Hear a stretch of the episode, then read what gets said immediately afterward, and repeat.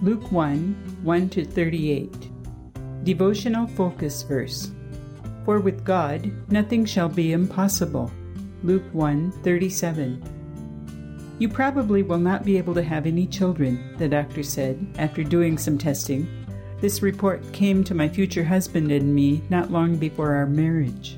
In the years following our wedding, the doctor's diagnosis proved to be correct. There were no children.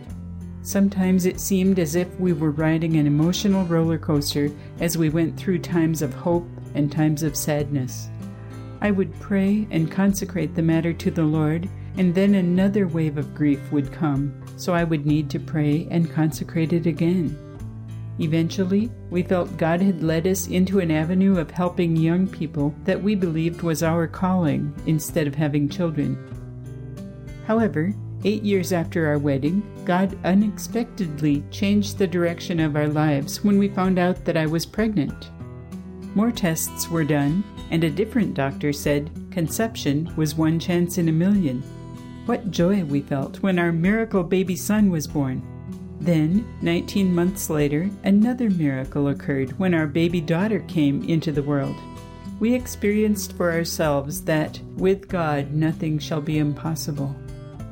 The births of our son and daughter gave my husband and me personal understanding about the joy Zacharias and Elizabeth must have felt when they learned God would give them a son. They had been married far longer than eight years, and not only that, they were past the childbearing time of life. No doubt they had undergone many emotions over the years anticipation, disappointment, joy, grief, and more. Although they thought their situation was past hope, God had a divine plan. Then the time came for God to implement his plan of redemption that had been established from the foundation of the world.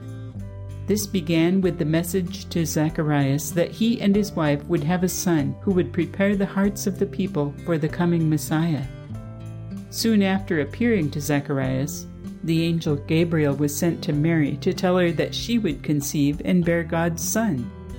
Thus, with two miraculous births, a new dispensation in God's plan for the salvation of mankind began.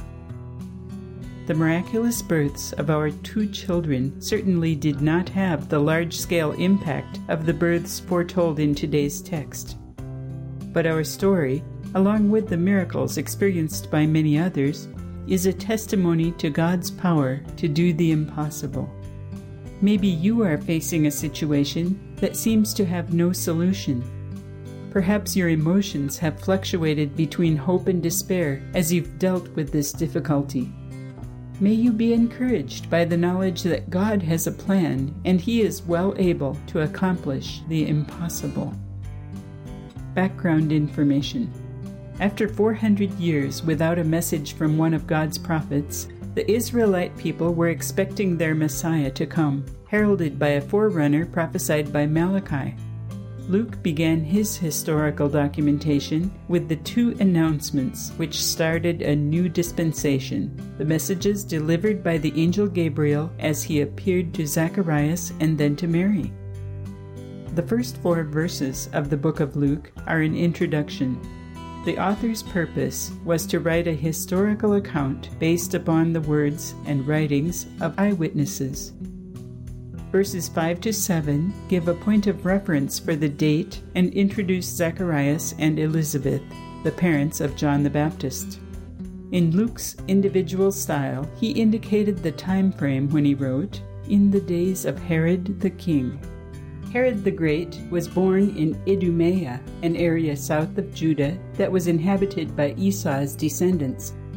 Appointed by the Roman Senate, this Herod ruled until his death in 4 BC.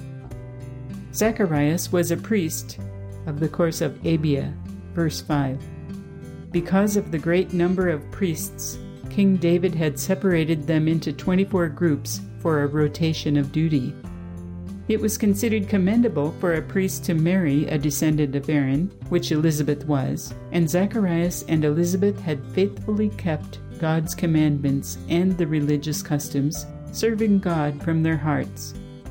However, in that culture and era, having no children was considered to be the consequence of not pleasing God, so they had undoubtedly felt humiliation and condemnation as the years had passed. Incense was offered in the holy place before the daily morning sacrifice, and again following the sacrifice made in the evening. Many people and priests stood in the courtyards about the temple and prayed during these offerings, as it was a sacred time. Perhaps a thousand priests were in each rotation, so the priest who offered the incense was chosen by lot and could only perform this service once in his lifetime. In our text, this great honor fell upon Zacharias. See verses 8 to 10.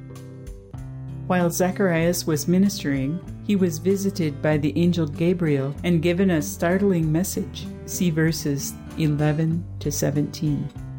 He would father a son who would drink neither wine nor strong drink, be a Nazarite, and would be commissioned for his calling by the Holy Ghost, as the Old Testament prophets had been.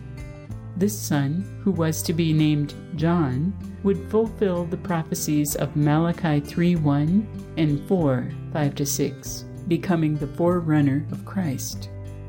Verses 18 through 25 tell that although he was righteous, Zacharias demonstrated unbelief at this announcement and asked for a sign. The sign given was disciplinary. He was unable to speak until the baby was born. Six months after Elizabeth conceived, the angel Gabriel appeared to Mary, see verses 26 through 38, who was living in Nazareth, a small town about 65 miles from Jerusalem to the northeast. Mary was espoused to Joseph. Jewish couples were often engaged for as much as a year before they were actually married.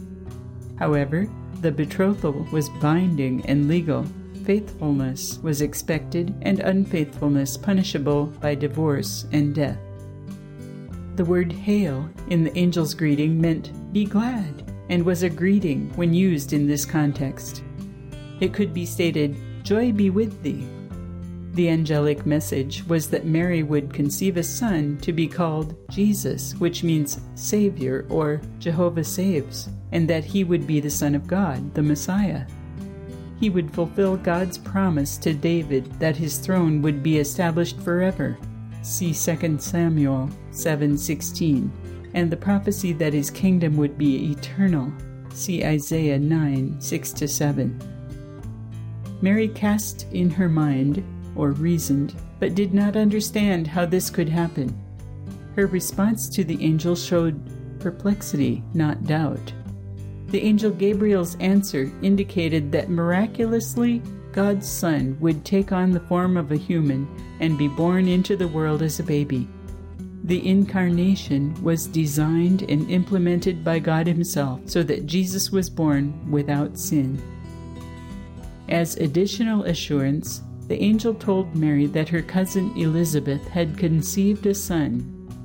Mary's response Behold, the handmaid of the Lord be it unto me according to thy word, see verse 38, showed complete submission to God's plan.